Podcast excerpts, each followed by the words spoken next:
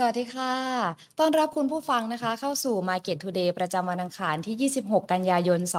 2566 นะคะ ทาง Money and Banking Channel และ Money and Banking Podcast ค่ะ วันนี้อยู่กับปังปอนนะคะ จะพาคุณผู้ชมและคุณผู้ฟังนะคะ ติดตามสถานการณ์ข่าวสารการลงทุน และตลาดหุ้นเช่นเคยนะคะ วันนี้ค่ะมีข่าวดีนะคะ ส่งออกไทยนะคะ ถือว่ากลับมายิ้มได้อีกครั้งค่ะ ซึ่งทางด้านของกระทรวงพาณิชย์นะคะ ก็ได้ออกมาเปิดเผยค่ะว่า การส่งออกของเดือนสิงหาคมของปีนี้นะคะ เพิ่มขึ้น 2.6%ค่ะ ถือว่าเป็นการพลิกกลับมาเป็นการบวกเป็นครั้งแรกในรอบ 11 เดือนเลยนะคะ ซึ่งถือว่าเป็นเรื่องที่เซอร์ไพรส์ตลาดด้วยนะคะ เนื่องจากก่อนหน้านี้ทางตลาดเองนะคะ ก็ได้มีการคาดการณ์ว่าจะติดลบ 3.5%ถึงลบ 5%นั่นเองค่ะ ก็เรียกได้ว่าเป็นสัญญาณที่ดี แล้วก็ทำให้มีมุมมองเชิงบวกที่มากขึ้นด้วยนะคะ ซึ่งจุดนี้เองก็อาจจะส่งผลให้ช่วงที่เหลือของปีนี้ก็จะมีการกลับมาฟื้นตัวได้อีกครั้งนั่นเองค่ะสำหรับเช้าวันนี้นะคะ ตลาดหุ้นไทยก็ยังสามารถปรับระดับนะคะ ได้อยู่ที่ 1,500 จุดนะคะ หลังจากเมื่อวานเนาะปรับตัวลดลงแรงเลยค่ะ ท่ามกลางการเทขายของนักลงทุนต่างชาติที่ขายสุทธิตลาดหุ้นไทยอย่างต่อเนื่องนะคะสำหรับภาพรวมของตลาดหุ้นไทยในวันนี้บรรยากาศการซื้อขายโดยรวมนะคะ ก็ถือว่าสดใสขึ้นมาบ้างจากเมื่อวานอย่างที่กล่าวไปนะคะ โดยหุ้นเช้าวันนี้ค่ะ ปรับตัวเพิ่มขึ้น 1.06 จุดนะคะ หรือบวก 0.07% แตะที่ระดับ 1,508.42 จุดค่ะ มูลค่าการซื้อขายนะคะอยู่ที่ 24,459.70 ล้านบาทนั่นเองค่ะสำหรับ 5 อันดับแรกนะคะ ได้แก่ PTT EP หรือว่าปตทสพนะคะ มีการปรับตัวเพิ่มขึ้นบวก 1.50%ค่ะ มูลค่าการซื้อขายนะคะอยู่ที่ 2,123 ล้านบาท ถัดมานะคะเป็น BDMs ค่ะ ก็มีการปรับตัวเพิ่มขึ้นบวก 1.87%มูลค่าการซื้อขายนะคะอยู่ที่ 1,214 ล้านบาทค่ะสำหรับตัวต่อมานะคะ เป็นหุ้นน้องใหม่ SAV นะคะ ในเครือบมจ สามารถ Aviation Solution ในกลุ่มอุตสาหกรรมบริการ หมวดธุรกิจขนส่งและโลจิสติกนะคะ ที่มีการเปิด ตัวซื้อขายในตลาดที่ IPO ราคาหุ้นละ 19 บาท วันนี้เป็นครั้งแรกด้วยนะคะ แต่ว่าเปิดตลาดต่ำจองครึ่งเช้าค่ะ ราคาลดเหลือ 18 บาท 10 สตางค์นะคะทำให้การซื้อขายในวันนี้ก็มีการปรับตัวลดลงลบ7จุดอะ ขออภัยค่ะ ลบ 5.79%เลยนะคะ มูลค่าการซื้อขายก็อยู่ที่ 1,212 ล้านบาทค่ะ ถัดมาค่ะ K-Bank ก็มีการปรับตัวลดลงเช่นกันนะคะ ลบ 0.80%มูลค่าการซื้อขาย 1,150 ล้านบาทค่ะ และ SCB นะคะ ปรับตัวลดลง ลบ 0.9%มูลค่าการซื้อขาย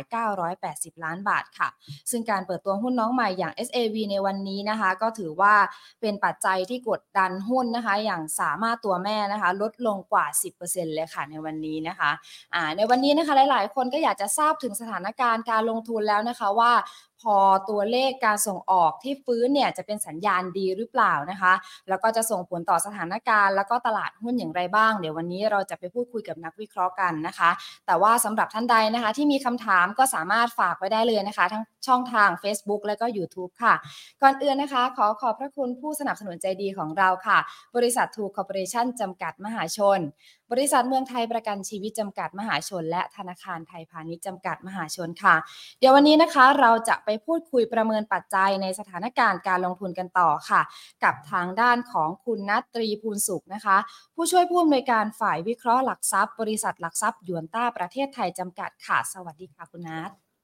สวัสดีครับค่ะคุณนัทคะเมื่อสักครู่นะคะปองปอนก็ได้พูดถึงตัวเลขส่งออกไทยไปเนาะที่มีการ กลับมาเป็นบวกในรอบ 11 เดือนนะคะ แต่ว่าดูเหมือนว่าก็ยังจะไม่มีการพยุงหุ้นไทยสักเท่าไหร่เลยค่ะ คุณนัทมองยังไงบ้างคะครับผมจริง ๆ ตัวภาคการส่งออกอะครับ ตัวที่รายงานออกมาสำคัญสุดในภาพ macro ก่อนนะครับ จุดเด่นเลยคือตัวของ trade balance นะครับผมคือดุลการค้าเนี่ยพลิกกลับมาเป็นบวกแล้ว ซึ่งก่อนหน้านี้เนี่ยเราค่อนข้างกังวลว่าจะขาดดุลไปอีกยาวแค่ไหนนะครับผมพอมาเดือนนี้พลิกกลายเป็นบวกเราจะเห็นว่ามีช่วงหนึ่งที่ค่าเงินบาทเนี่ยแข็งค่าลงมาสั้น นะครับ ภาพตรงนี้จริง ๆ แล้วผมมองว่าเป็นบวกมาก ๆ นะครับผมเพราะว่าสอดคล้องไปกับตัวของ digital wallet เลยนะครับ ตัวนโยบาย digital wallet เนี่ยคนกลัวว่า เอ๊ะเดี๋ยวแบบนี้ออกมา 10,000 บาท คนจะไปใช้ในพวกสินค้านำเข้าใช้เยอะใช่ไหมครับ แล้วกลายเป็นว่าพวกบริษัทต่างๆ ต้องไปเร่งนำเข้า ในขณะที่ภาคการส่งออกเองเนี่ยอาจจะยังดูไม่ค่อยดีเท่าไหร่นะครับ สิ่งที่จะเกิดขึ้นตามมาเนี่ยมันอาจจะกลายเป็นการเกิดทวินเดฟเฟ i หรือการขาดดุลแฝดเลยหรือเปล่า นะครับถ้าภาพเกิดแบบนั้นเองเนี่ยมันจะไม่ค่อยดีกับตัวของค่าเงินบาท กับตัวความเชื่อมั่นต่อเศรษฐกิจไทยเท่าไหร่นะนะครับแต่พอตัวของภาคการส่งออกกลับมาฟื้นตัวได้ค่อนข้างดีเนี่ยภาพตรงนี้ผมเชื่อว่าความกังวลค่อยๆ ลดลงไปครับ ทีนี้พอมาดูในส่วนของตัวตลาดหุ้นบ้าง คือโอเค มันยังคงมีแรงขายที่เข้ามาปะปนกับแรงซื้อสู้ แต่สำหรับผมผมมองว่าตรงนี้เป็นสัญญาณที่ค่อนข้างดีนะ แล้วก็ถ้าวันนี้ SET Index ขึ้นมายืนเหนือ 1,510 จุดได้เนี่ย ผมว่าก็เป็นจังหวะที่น่าจะเริ่มเข้ามาสะสมหุ้นเพิ่มเติมสำหรับคนที่มีการลดพอร์ตไปในช่วงก่อนหน้านี้ครับค่ะ แล้วตัวเลขส่งออกนี้ค่ะ จะมีผลต่อหุ้นในกลุ่มส่งออกยังไงบ้างคะคุณนัทครับผมพอไปดูตัวไส้ในก่อนนะครับผมพวกหุ้นกลุ่มส่งออกที่ได้ประโยชน์ชัดๆเนี่ยเราจะเห็นอย่างเช่นการส่งออกอาหารสัตว์ที่เติบโตออกมาค่อนข้างดีนะครับผมเรามี initiate หุ้นด้วยสำหรับ ลูกค้า Yuanta สามารถเข้าไปโหลด paper ได้นะครับ คือหุ้นตัวของ ITC นะครับผมตัวนี้ก็ดูน่าสนใจ อีกหนึ่งตัวที่เราเห็นค่อนข้างชัดเจนเลยเนี่ยคือตัวของยอดการส่งออกข้าวโพดหวานกระป๋อง นะครับผมที่มีการเติบโตค่อนข้างดีเช่นเดียวกัน อันนี้จะเป็น sentiment เชิงบวก แล้วก็เป็นจริง ๆ เป็นปัจจัยเชิงบวกเลยแหละ ให้กับตัวของหุ้นซันสวีทหรือ SUN Sun ครับ ตัว ITC วันนี้เรา initiate ด้วย target price ที่ 26 บาทนะครับผมก็มี upside อยู่พอสมควรนะครับ ค่ะอย่างเมื่อกี้ค่ะ ที่ทางคุณนัทได้พูดถึงตัวค่าเงินบาททีนี้ พอเงินบาทเนี่ย มัน มันจะมีการอ่อนค่าในช่วงนี้ด้วยนะคะ จะมีการอ่อนทะลุไปถึง 37ไหมคะคุณจริงๆ ผมมองว่าไม่น่าแล้วนะครับ จากนี้ไปเนี่ยคงทรงๆ หรือไปในทางแข็งค่าจะมากกว่านะครับผมคือไฮไลท์สำคัญในช่วงนี้ที่ผมมองนะครับคือแหล่งที่มาของเงินในตัวของนโยบายดิจิทัลวอลเล็ตถ้าหากว่ามีภาพชัดเจนตรงนี้เมื่อไหร่แล้วไม่ได้ไปกระทบกับตัวของตัวของหนี้สินสาธารณะ ต่อ GDP ที่มันมีโอกาสที่จะสูงขึ้นไปจนกระทั่งถึงกับ credit rating ต่างๆ มา downgrade เราเนี่ยถ้าสมมติว่ามันไม่เกิดนะครับ สิ่งที่จะเกิดขึ้นตามมาคือตัวของค่าเงินบาทเนี่ยน่าจะพลิกกลับมาแข็งค่าได้นะครับผมเพียงแค่ว่าโอเค เรามองกรอบเนี่ยอาจจะไม่ได้ไม่ได้แข็งลงมามากนัก ผมมองกรอบล่างก็อยู่ที่สักประมาณ 35 บาทต่อดอลลาร์นะครับ กรอบบนก็อยู่ที่ 36.5 ประมาณนี้ครับ ค่ะ แล้วปัจจัยอะค่ะ มีอะไรบ้างคะที่ส่งผลต่อค่าเงินบาทค่ะ ครับผมก็เมื่อกี้ที่เกริ่นไปเรื่องแรกใช่ไหมครับ คือเรื่องของ digital wallet ก็คือความกังวลเกี่ยวกับตัวของ credit rating นะครับอันนี้หนึ่งสองเลยเนี่ยคือภาคการท่องเที่ยวนะครับหรือที่เราเรียกกันทางภาษาเศรษฐศาสตร์จะเป็นเรื่องของดุลบริการนะครับผมดุลบริการก็คือถ้าหากนักท่องเที่ยวนำเงินมาท่องเที่ยวในไทยมากกว่านักท่องนักท่องเที่ยวไทยออกนำเงินออกไปเที่ยวต่างประเทศเนี่ยตรงนี้ดุลเราจะเป็นบวกนะครับผมแล้วก็รวมกับตัวของดุลการค้าที่เกินมาเป็นบวกแล้วนะครับในเดือนนี้ นะครับสองอันเนี้ยถ้าสมมติว่ารวมกันแล้วยังเกินดุลอยู่เนี่ยสิ่งที่สิ่งนี้แหละจะช่วยให้ตัวของค่าเงินบาทเนี่ยสามารถแข่งค่าขึ้นมาได้ครับ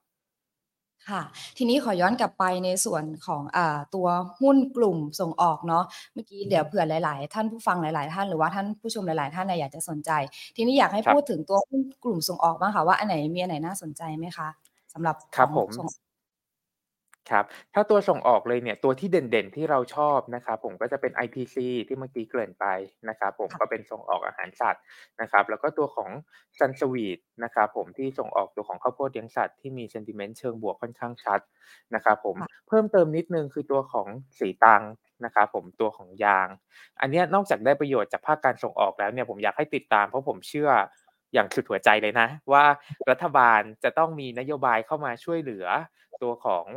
เกษตรกรชาวสวนยางนะครับ ถ้าภาพตรงนี้ออกมาจริงเนี่ยจะเป็นเซนติเมนต์เชิงบวกให้กับหุ้น STA ด้วย เพียงแค่ว่าราคาหุ้นเนี่ยฟื้นตัวขึ้นมาเยอะเหมือนกัน จากจุดต่ำสุดบริเวณ 12 บาทเนี่ยขึ้นมาที่ 16 บาท ดังนั้นอาจจะต้องหาจังหวะในการทยอยเข้าสะสมเหมือนกันครับสำหรับตัวนี้ครับค่ะ ทีนี้ความน่าสนใจนะคะ หลังตลาดหุ้นไทยยังมีแรงขายต่อเนื่องนี่เป็นยังไงบ้างคะคุณนัทมองว่าไม่มีความน่าสนใจบ้างยังไงบ้างคะ ครับผมงั้นเดี๋ยวขออนุญาตเอาสไลด์ขึ้นมาโชว์เลยละกันนะครับ อ่า เราเริ่มจากตัวของหน้านี้ก่อนนะครับ หน้านี้คืออัตราผลตอบแทนของตลาดหุ้นทั่วโลกหรือ MSCI World นะครับ เราจะเห็นว่าโดยปกติแล้วเนี่ยเดือนกันยายน performance จะไม่ค่อยดีอยู่ละนะครับ แต่ในเดือนตุลาคมเนี่ย performance ของตลาดหุ้นทั่วโลกจะฟื้นตัวขึ้นมาค่อนข้างเด่น นะครับต่อเนื่องไปในเดือนพฤศจิกายนเลย ถ้าหากว่าดูในกราฟอะครับจะเห็นว่าดูในตารางนะครับเดือนตุลาคมเนี่ยให้ผลตอบแทนเป็นบวกเฉลี่ย 1.66%นะครับด้วยระดับความน่าจะเป็นก็คือ 70%คือให้ผลตอบแทนเป็นบวก 7 ปีจาก 10 ปีย้อนหลังนะครับต่อเนื่องมาที่เดือนพฤศจิกายนนะครับผมให้ผลตอบแทนเป็นบวกเฉลี่ย 2.7%โดยประมาณนะครับ แล้วก็เป็นบวกถึง 8 ปีจาก 10 ปีย้อนหลังเลยนะครับภาพตรงนี้ทำไมผมถึงเอาตลาดโลกขึ้นมาก่อน เพราะว่าผมอยากจะสื่อให้เห็นครับว่าเดือนหน้าแล้วก็เดือน 11 เนี้ยอาจจะมีปัจจัยลบจากต่างชาติเข้ามาค่อนข้างน้อยละ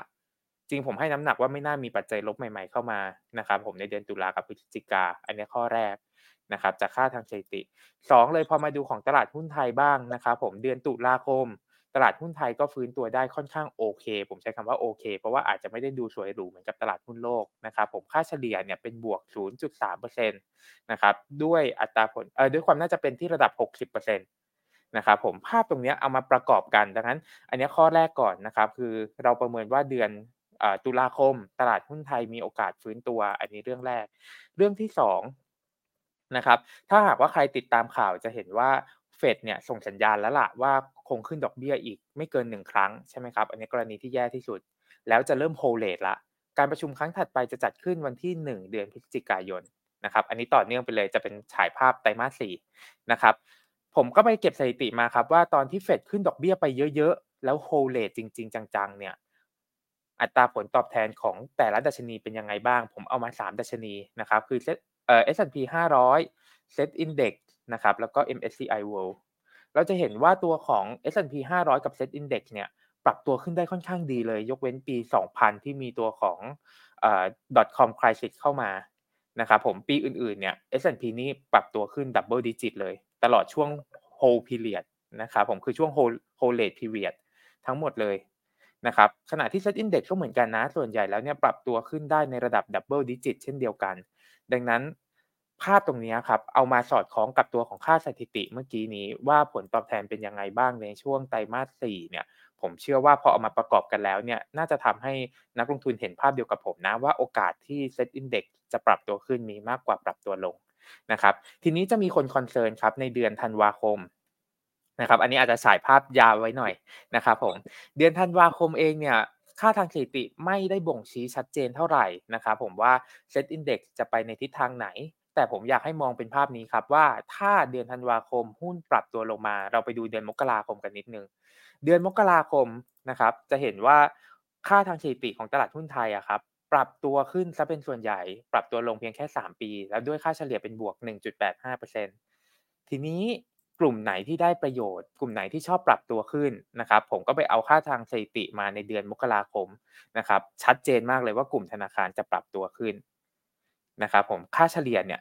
2.6%ด้วยระดับความน่าจะเป็นสูงถึง 90%น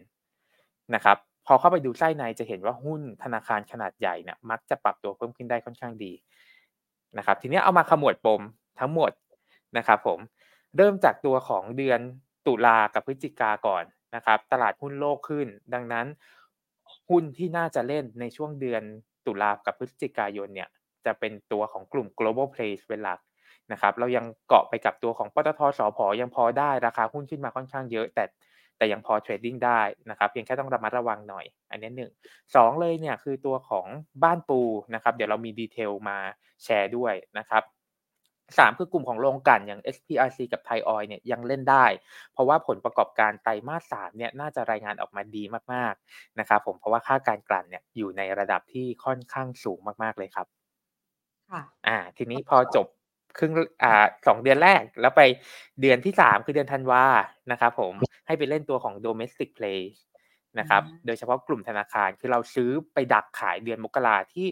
โดยส่วนใหญ่แล้วเนี่ยหุ้นธนาคารมักจะปรับตัวเพิ่มขึ้นมาได้ค่อนข้างดี ถ้ามองเร็วๆอะครับ ปีที่บวกเนี่ยไม่นับปี 2023 เนี่ยส่วนใหญ่แล้วจะบวกไม่ต่ำกว่า3%นะครับผมดังนั้นตรงเนี้ยมีรูมให้เทรดดิ้งอยู่ แล้วก็อันนี้อาจจะฝากเป็นทิปแอนทริคนิดนึงว่าให้ขายก่อนงบออก นะครับเพราะผมสังเกตมาหลายทีละ พองบธนาคารออกเนี่ยส่วนใหญ่แล้วจะออกมาผิดหวังนะครับผมอะอันนี้ก็จะเป็นกลยุทธ์เบื้องต้นประมาณนี้ครับค่ะก็อย่างที่คุณนัทได้พูดไปเนาะว่าในช่วงเดือนตุลาแล้วก็พฤศจิกานะคะ อาจจะพอยิ้มได้บ้างในตลาดหุ้นโลกที่มีการปรับตัว แล้วก็ในหุ้นในส่วนของอ่ากลุ่ม global เนาะอย่างเช่นปตทสพนะคะ บ้านปู แล้วก็ในส่วนของ ฝั่งลงกลั่นก็น่าน่าสนใจ แล้วก็ในเดือนของธันวาคมก็ให้ไปดูในส่วนของกลุ่มธนาคารใช่ไหมคะ ใช่ครับผมค่ะทีนี้เมื่อกี้นะคะที่คุณนัทพูดเกริ่นถึงเรื่องของสหรัฐนะคะที่มีการอาจจะมีการกังวลในเรื่องของดอกเบี้ยที่สูงขึ้น ในส่วนนี้เองนะคะจะส่งผลต่อความเสี่ยงในการปรับฐานตลาดหุ้นโลกยังไงบ้างคะคุณนัทครับก็เมื่อกี้นี้ที่เปิดผมเปิดชาร์ตนี้ครับคือไม่อยากให้นักลงทุนกังวลมากเกินไป นะครับกับอัตราดอกเบี้ยที่อยู่ในระดับสูง คือโอเค ตัวของอัตราดอกเบี้ยในระดับสูงเนี่ยส่งผลกระทบแน่ๆ เพราะว่าเราเริ่มเห็นนะครับผมว่า corporate ต่างๆเนี่ยเริ่มมี default มากขึ้นนะครับผมตัวของประชาชนเองเนี่ยมีภาระหนี้บัตรเครดิตที่ค่อนข้างสูง ในขณะที่อัตราดอกเบี้ยเนี่ยอยู่ในระดับสูง ดังนั้นกำไรของ corporate ต่างๆเนี่ยลดลงอันนี้แน่ๆนะครับผมรวมถึงประชาชนเนี่ยกำลังซื้อจะลดลง อันนี้ก็แน่ ๆ เช่นเดียวกัน นะครับ แต่ต้องอย่าลืมว่าตลาดหุ้นเนี่ยบางครั้งเขาจะเล่นกันบนความคาดหวัง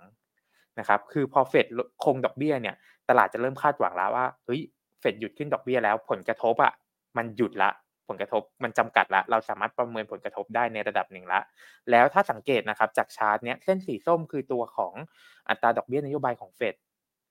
ทุกครั้งที่เฟดเริ่มลดดอกเบี้ยครับ ตลาดหุ้นมักจะปรับตัวลง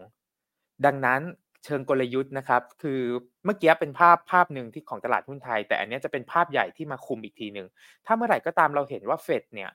จะลดดอกเบี้ย หรือเฟดส่งสัญญาณว่าอาจจะต้องลดดอกเบี้ย เราจำเป็นที่จะต้องลดพอร์ตการลงทุนอย่างมีนัยสำคัญ เพียงแค่ว่าครั้งนี้ครับผมยังไม่ได้เอาประเด็นเนี้ย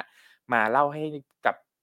นักลงทุนฟังเท่าไหร่นัก เนื่องจากว่าเบื้องต้นเนี่ยตลาดคาดว่าเฟดจะเริ่มลดดอกเบี้ยคือช่วงปลายปีหน้าเลย นะครับผมก็ยังมี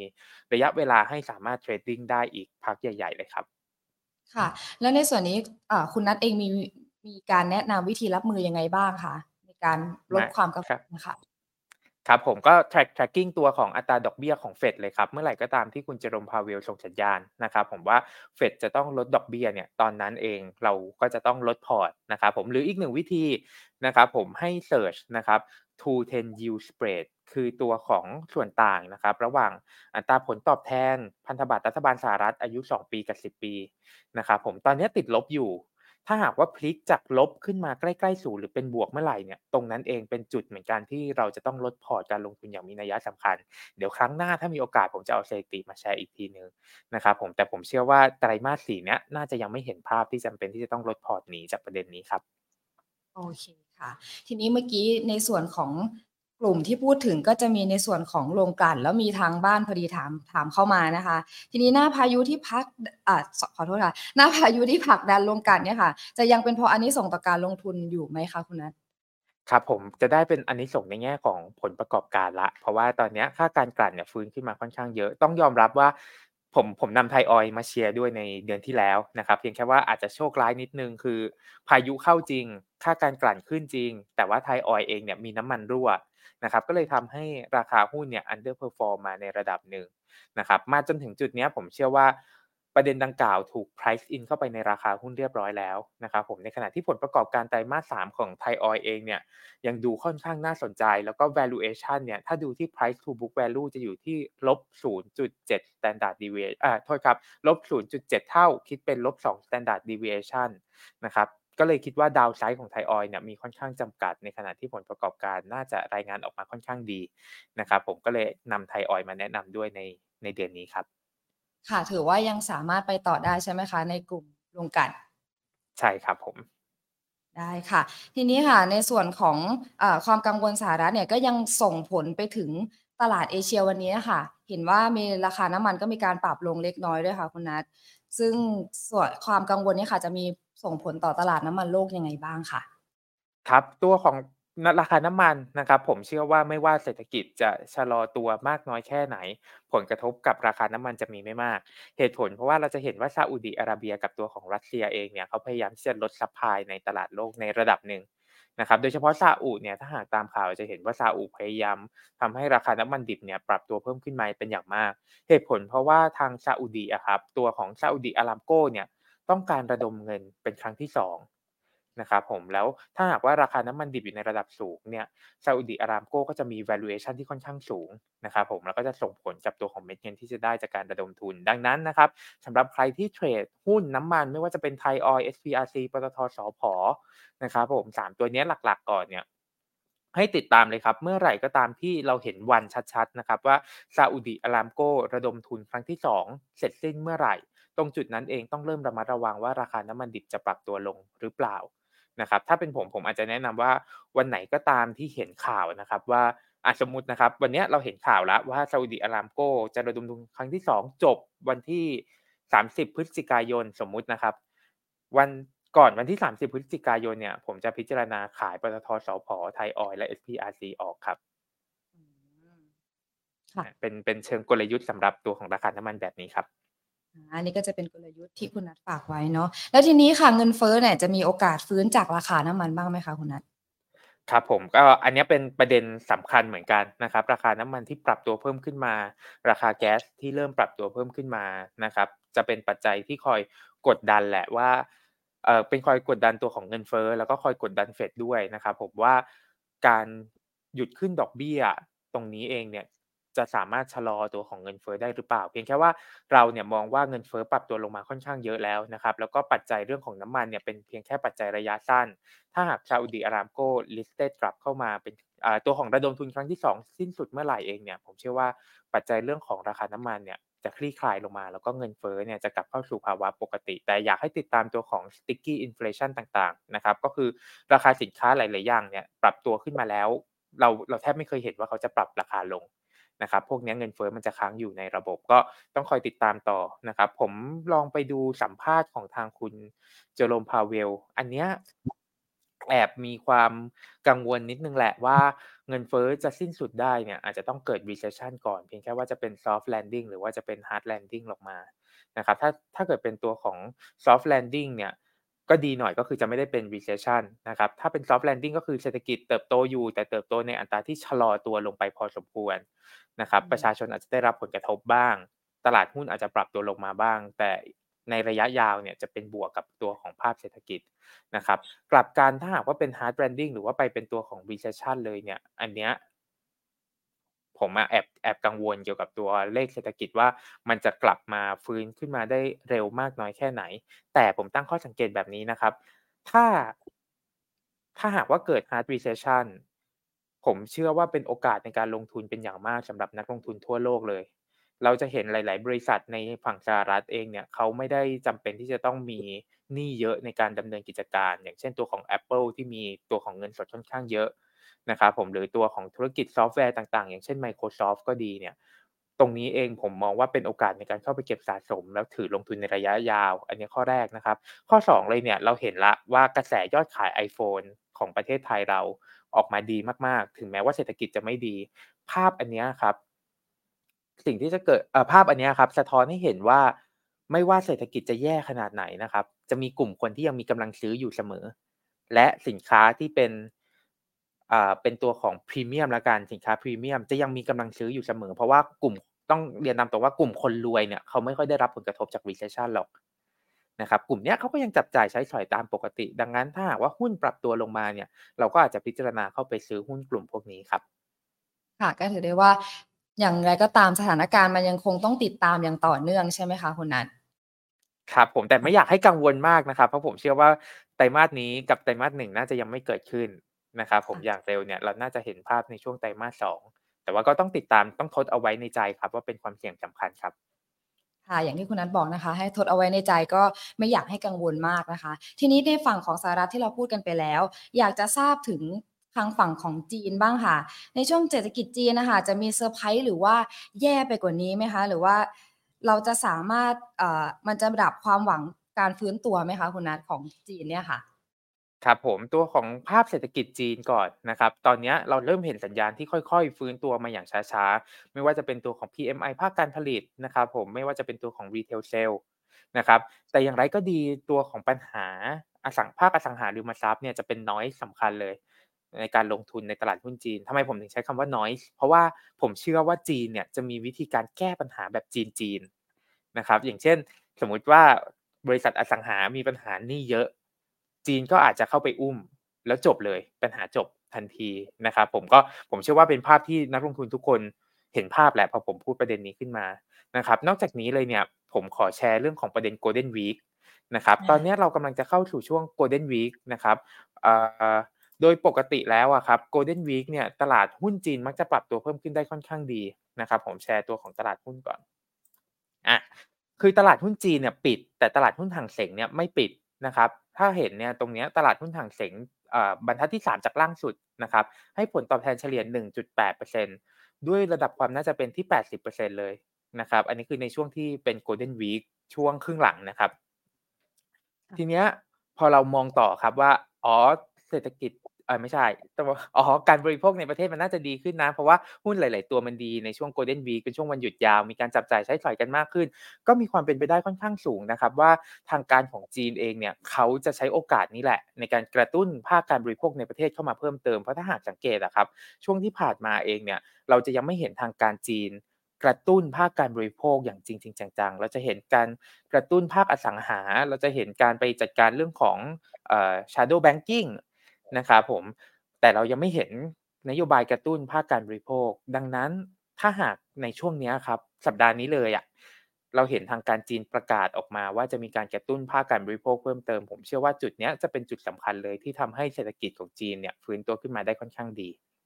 นะครับ อย่างไรก็ดีสมมุตินะครับ สมมุติว่าไม่ได้มีนโยบายกระตุ้น แต่ผมก็ยังเชื่อว่าการจับจ่ายใช้สอยจะยังดีอยู่นะครับ ดังนั้นเราอาจจะไปสามารถเทรดดิ้งได้ก็คือซื้อช่วงเนี้ย แล้วเอาไปขายในช่วง Golden Week สัปดาห์หน้านะครับ Golden Week ของจีนรอบนี้จะเกิดขึ้นวันที่ 29 กันยายาวจนไปถึง 8 ตุลาคมเลยนะครับผมก็ลองดูจากค่าสถิติ แล้วลองไปเลือกประกอบการตัดสินใจลงทุนดู หุ้นทั้งหมดที่ผมลิสต์มาในนี้ครับ ไม่ว่าจะเป็นบาบา NetEase BYD ผิงอัน Baidu Tencent มี DR ทั้งหมดนะครับผมหมายความว่าเราสามารถซื้อผ่านสตรีมมิ่งของตลาดหุ้นไทยได้เลย อย่างเช่น BABA80 NetEase 80 เป็นต้นครับ ค่ะ ทีนี้อย่างที่คุณนัทได้พูดไปว่าจีนเนี่ยก็มีความกังวลเรื่องอสังหาค่ะ ในส่วนนี้มันจะส่งผลต่อตลาดยังไงบ้างคะ แล้วก็กลุ่มไหนบ้าง อ่าหลักๆ เลยก็คงหนีไม่พ้นกลุ่มอสังหาก่อนแหละครับว่าทุกครั้งที่มันมีอะไรใหม่ ๆออกมาเนี่ยก็จะมีแรงขายในกลุ่มอสังหาออกมา แต่ผมไม่อยากให้กังวลนะครับเพราะว่าล่าสุดเมื่อเช้านี้ก็มีมาอีกหนึ่งบริษัทใช่ไหมครับแต่ว่าเราจะเห็นว่าการปรับตัวลงของตลาดหุ้นจีนเองเนี่ยจะเริ่มมี แรงแรงขายที่ค่อนข้างจำกัดละไม่ได้รุนแรงเหมือนรอบแรกๆละแล้วเดี๋ยวอีกหน่อยเนี่ยนักลงทุนจะค่อนข้างเบื่อ แล้วก็ชินชากับข่าวประเด็นนี้ไปไปเองในที่สุดนะครับผมเพราะว่าสุดท้ายแล้วเนี่ยผมยังมั่นใจนะว่าทางการจีนเอาอยู่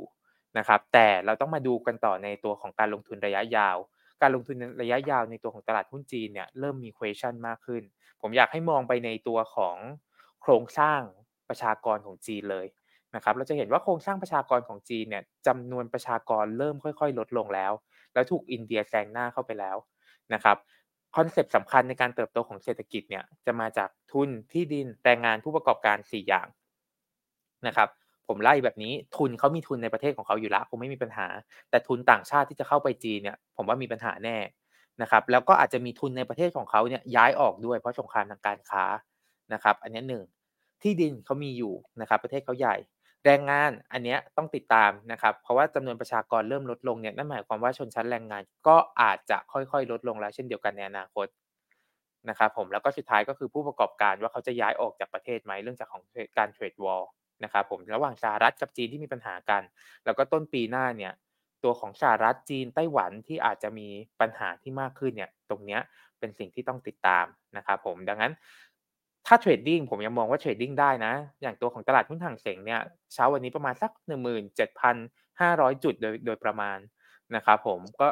ซื้อไปแล้วก็ขึ้นไปขายอยู่ที่บริเวณสัก 20,000 หรือ 21,000 จุดก็ได้ เราจะเห็นนโยบายกระตุ้นเศรษฐกิจออกมาอย่างต่อเนื่องแหละ ในปีนี้ แต่ถ้าเกิดว่าใครอยากซื้อหุ้นจีนแล้วถือในระยะยาวเนี่ย อันนี้อาจจะต้องไปพิจารณาเพิ่มเติมนิดนึงครับค่ะก็ถือว่ายังยังลงทุนได้อย่ากกังวลมากนะคะ ที่คุณนัทได้ฝากไว้ ค่ะ อย่าง Golden Week นะคะที่ก่อนหน้านี้คุณนัทพูดไป Golden Week ของจีนเนี่ยอาจจะส่งผลให้ฝั่งขาขาไทยของเราท่องเที่ยวนี่ฟื้นตัวดีขึ้นไหมคะ คุณนัทมองว่ายังไงบ้างคะอ่าผมผมเรียนตามตรงแบบนี้ว่าผมยังไม่ได้มั่นใจนะครับผมว่า Golden Week จะทำให้ภาคการท่องเที่ยวของไทยเราดีขึ้นมากน้อยแค่ไหนนะครับคือดีขึ้นเนี่ยดีขึ้นแน่ๆนะครับผมแต่มากน้อยแค่ไหนเนี่ยเป็นอีกปัญหาหนึ่งนะครับผมอยากให้ไปดูราคาหุ้น เซี่ยงไฮ้ International Airport นะครับผมคือตัวของสนามบินในจีน ถ้าสนามบินในจีนยังไม่ดี นักท่องเที่ยวจะมาไทยได้ยังไงใช่ไหมครับ ถ้านักท่องเที่ยวจากจีนเนี่ยบินออกจากประเทศเยอะ สนามบินของจีนต้องดีด้วยหรือเปล่านะครับผมก็ต้องติดตามเพียงแค่ว่าโอเคเราเห็นบางซอสเนี่ยเริ่มให้ข้อมูลมาละ อย่างเช่น tip.com เนี่ยก็ออกมาบอกว่ามียอดจองตัวของโรงแรมในไทยเนี่ยเพิ่มขึ้นค่อนข้างมากนะครับเมื่อกี้ผมอ่านข่าวเร็วๆ น่าจะแบบ ประมาณสัก 20 เท่าได้นะครับผมจากช่วงก่อนหน้านี้คือต้องต้องเรียนแบบนี้ว่าช่วงก่อนหน้านี้เนี่ยนักท่องเที่ยวจีนมาไทยน้อยมากนะครับนักท่องเที่ยวที่เพิ่มขึ้นมาหลักๆ จะเป็นมาจากประเทศอื่นซะเป็นส่วนใหญ่ไม่ว่าจะเป็นมาเลเวียดนามต่างๆนะครับจีนยังมาไม่เยอะนะครับก็ต้องติดตามต่อ ดังนั้นถ้าสัปดาห์หน้านะครับเราเห็นราคาหุ้นเซี่ยงไฮ้ International Airport ปรับตัวเพิ่มขึ้นมา อันนี้เป็นสัญญาณที่ว่าเราจำเป็นที่จะต้องลุยละในกลุ่มของการท่องเที่ยว ทีนี้ใน Golden Week ครับผมไปเก็บค่าทางสถิติย้อนหลังมา อีกเช่นเดียวกันนะครับว่า 10 ปีย้อนหลังมาเนี้ยหุ้นกลุ่มไหนที่ปรับตัวเพิ่มขึ้นได้ค่อนข้างดี แล้วน่าจะสอดคล้องกับตัวของ Golden Week จริง ๆ ก็คือตัวของกลุ่มปิโตเคมีนะครับผมกับกลุ่มพลังงาน 2 กลุ่มนี้กระทบชัดนะครับผมในขณะที่กลุ่มโรงแรมเนี่ยก็ให้ผลตอบแทนที่ดีเหมือนกัน แต่ว่าอาจจะดูไม่ได้สตรองเท่ากับปิโตกับตัวของพลังงานนะครับพอมาดูค่าทางสถิติบ้างนะครับผม ตัวที่ให้ผลตอบแทนมากที่สุดในช่วง Golden Week นะครับก็คือนับตั้งแต่วันที่ 1 ถึงวันที่ 7 โดยปกตินะครับผมจะเห็นว่าจะเป็นตัวของบ้านปูนะครับผมแล้วตามมาด้วย SPRC ไทยออยแล้วก็ตามมาด้วยตัวของ IVL ที่ผมคิดว่าน่าสนใจนะครับผมตารางเนี้ยนักลงทุนสามารถถ่ายรูปเก็บเอาไว้ได้ แล้วใช้ประประกอบการตัดสินใจการลงทุนได้เลยครับ ค่ะนี่ก็จะเป็นตารางที่ประกอบการตัดสินใจในการลงทุนได้นะคะ อย่างที่คุณนัท พูดไปเมื่อกี้เนาะว่าในช่วง Golden Week เนี่ยกลุ่มที่จะมีผลกระทบแน่ๆเนี่ยอาจจะเป็นในของปิโตเคมีแล้วก็พลังงานนะคะ ในส่วนของตอบแทนได้ก็จะเป็นพวกของบ้านปู อ่าโอเคค่ะ ทีนี้ค่ะคุณนัทพอทราบในในด้านทั้งของสหรัฐจีนไปแล้วก็ถือว่าเราก็อย่าเพิ่งกังวลมากเกินไปนะคะคำแนะนำของคุณนัทก็ยังถือว่าสามารถในการใช้ในการตัดสินใจได้อยู่ อย่าเพิ่งแบบ รัดเข็มขัดแน่นจนเกินไปเนาะทีนี้ถึงช่วงเวลาที่คุณผู้ชมน่าจะติดตามรอคอยค่ะ อยากให้คุณนัทฝากหุ้นดาวเด่นน่าสะสมค่ะสำหรับ Q4 ว่ามีหุ้นไหนบ้างคะคุณนัทเอาอะไรมาฝากบ้างคะวันนี้ ครับผมขออนุญาตนำสไลด์ขึ้นอีกทีหนึ่งนะครับ ตัวแรกเลยเป็นตัวของบ้านปูก่อนนะครับ ผมบ้านปูเนี่ยแนวโน้มผลประกอบการไตรมาสสามน่าจะทยอยฟื้นตัว ก่อนหน้านี้ราคาหุ้นปรับตัวลงมาแรงมากๆนะครับผมเหตุผลเป็นเพราะว่าการแปลงวอลเลน นะครับ คือมีวอลเลนตัวของบ้านปูวอลห้าที่หมดอายุแล้วก็จำเป็นที่จะต้องแปลงดังนั้นก็เกิดการทำอาร์บิทาชต่างๆ กันเกิดขึ้นนะครับ จะสิ้นสุดลงประเด็นนี้คือจะสิ้นสุดลงวันที่ 28 กันยา แล้วก็เราคาดว่าตัวหุ้นที่แปลงเข้ามาเนี่ยน่าจะแปลงเข้ามาระหว่างวันที่ 9 ถึง 12 ตุลาคม โดยเราให้น้ำหนักวันที่ 12 ตุลาคมมากที่สุดนะครับ ถ้าประเด็นนี้จบลงเนี่ย ราคาหุ้นบ้านปูมีโอกาสฟื้นตัวนะครับ ผมไปเอาสถิติมาเหมือนกันนะครับ ลงทุนเราอาจจะต้องดูกระจกหลังด้วยประกอบด้วยนะครับ ผมก็คือตัวของวอซีเองเนี่ยในช่วงก่อนแปลงราคาหุ้นก็ปรับตัวลงมาค่อนข้างเยอะนะครับ 13%หลังแปลงเลยเนี่ยราคาหุ้นฟื้นตัวขึ้นมา 9%น นะครับผมถึงแม้ว่าราคาแก๊สจะปรับตัวลง ราคาหุ้น ITMG จะปรับตัวลง แต่โดยรวมแล้วเนี่ยราคาหุ้นบ้านปูพื้นขึ้นมาได้ ครั้งนี้มาในลักษณะคล้ายๆกันนะครับเราจะเห็นว่าช่วงก่อนแปลงวอในช่วงระหว่างที่จะต้องแปลงวอ5เนี่ยราคาหุ้นปรับตัวลงมาประมาณสัก9%น นะครับผมหลังจากแปลงจบเรียบร้อยแล้วเราก็คาดหวังเหมือนกันว่าราคาหุ้นบ้านปูจะฟื้นตัวขึ้นมาได้ค่อนข้างดี แล้วก็ประเด็นสำคัญนะครับ อันนี้อยากเล่าคือ ถ้าหากว่าใครตามข่าวจะเห็นว่าคุณเศรษฐาเนี่ยเขาไปพูดว่าเดี๋ยวจะมีบริษัทไทย listed เข้ามาในตลาดหุ้น NASDAQ ใช่ไหมครับ อันจุดเนี้ยผมเดานะว่าจะเป็นหุ้น BKV หุ้น BKV เนี่ยเป็นหุ้นลูกของบ้านปูนะครับทำไมเราเดาว่าเป็น BKV เพราะว่ามีบริษัทเดียวที่เรารู้นะครับ ไปจดไฟลิ่งทุกอย่าง ในตลาดหุ้นสหรัฐเรียบร้อยแล้ว เพียงแค่ว่ารอเวลาว่าเขาจะเอา BKV เข้าไป listed เมื่อไหร่นะครับผมดังนั้นถ้าหากว่าเป็น BKV จริง แล้ว listed ในปีนี้จริง ตรงนี้จะเป็น sentiment เชิงบวกเพิ่มเติมให้กับบ้านปูนะครับนอกจากนี้ตัวของอากาศที่น่าจะหนาวกว่าปกติในตัวของยุโรปนะครับจะช่วยหนุนความต้องการแก๊สในสหรัฐเพิ่มเติม เพราะว่ายุโรปไม่สามารถนำเข้าแก๊สจากรัสเซียได้แล้ว ต้องมานำเข้าจากสหรัฐแทน นะครับแล้วก็จะช่วยหนุนให้ราคาแก๊สในสหรัฐเนี่ยปรับตัวขึ้น แล้วก็จะส่งผลเป็นบวกให้กับตัวของกำไรของตัวบ้านปูด้วยทริกเกอร์พอยที่ผมอยากให้จับตาเลยคือ ราคาแก๊สที่ระดับ 3 เหรียญนะครับถ้าหากว่าเกิน 3 เหรียญขึ้นไปเมื่อไหร่เนี่ยตรงนี้จะเป็นบวกกับบ้านปูค่อนข้างมากนะครับแล้วมีตัวอื่นอีกไหมคะโอเค ตัวแรกไปละ ตัวที่ 2 เป็นไทยออยนะครับที่เมื่อกี้ผมเล่าไปหลัก ๆ เลยก็คือเอ่อ valuation ถูกนะครับแนวโน้มผลประกอบการไตรมาสสามเนี่ยค่อนข้างดีรวมถึงเป็นตัวที่ได้ประโยชน์จากราคาน้ำมันขึ้นด้วยนะครับตอนนี้ถ้าหากว่าดูชาร์ตตัวของปตทสพเราจะเห็นว่าราคาหุ้นปตทสพเนี่ยปรับตัวเพิ่มขึ้นมาค่อนข้างเยอะละ บางคนลงทุนอาจจะค่อนข้างกังวลนะครับผมก็ลองมาดูลงกันประกอบดู จริง ๆ เราชอบหมดนะครับไม่ว่าจะเป็นไทยออยไม่ว่าจะเป็น SPRC หรือตัวของบางจาก เพียงแค่ว่าณตรงจุดเนี้ยไทยออยดูมี valuation ที่ค่อนข้างน่าสนใจมากกว่า SPRC กับบางจากนะครับ ตัวสุดท้ายนะครับ ผมเป็นตัวของ AIS หรือ Advance นะครับ วันนี้ True มีการให้ข้อมูลเกี่ยวกับ Synergy หลังจากที่ True รวมกับ d t แทเรียบร้อยแล้ว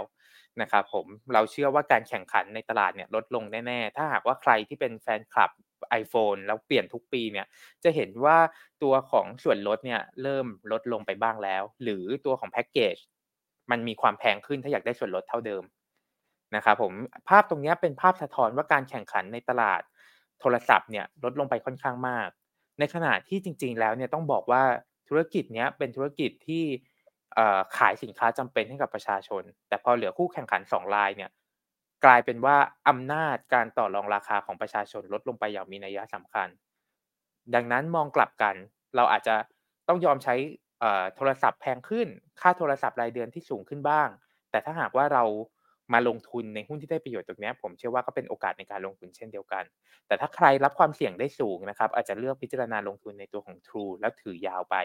นะครับผมสรุปกลยุทธ์ไตรมาส4อีกทีนึงนะครับครึ่งแรกเราอาจจะเกาะตัวของ commodity play เป็นหลักนะครับไม่ว่าจะเป็นบ้านปูไทยออย SPRC หรือปตทสพพวกนี้ได้หมดเลยนะครับผมแล้วครึ่งหลังของไตรมาส4เนี่ยเรามาดู domestic play เป็นหลักก็ตัวของกลุ่ม banking นะครับ ขณะที่ตัวของ Advance กับ True เองเนี่ยอาจจะเป็นกลุ่ม Defensive เอาไว้ทดเอาไว้ในพอร์ต เพื่อลดความเสี่ยงของพอร์ตได้ในระดับหนึ่งเช่นเดียวกัน เพราะว่าผลประกอบการค่อนข้างเสถียรนะครับกำไรไม่ค่อยสวิงเท่าไหร่ ในขณะที่แนวโน้มกำไรเนี่ยมีโอกาสเติบโตขึ้นได้อย่างต่อเนื่องด้วย เพราะว่าต้องใช้คำว่าแทบจะเป็นตลาดผูกขาดไปแล้วล่ะสำหรับ AIS กับ True ครับค่ะนี่ก็เป็น หุ้นที่ที่น่าสะสมนะคะ ที่คุณนัทได้ฝากไว้เนาะครึ่งแรกอย่างที่คุณนัทบอกก็จะเป็นบ้านปูไทยออยแล้วก็แอดวานซ์นะคะ ในส่วนส่วนครึ่งหลังก็จะเป็นพวกในกลุ่มของ banking นะคะ นี่ก็อาจจะทำให้นักลงทุนนะคะ สามารถนำไปเป็น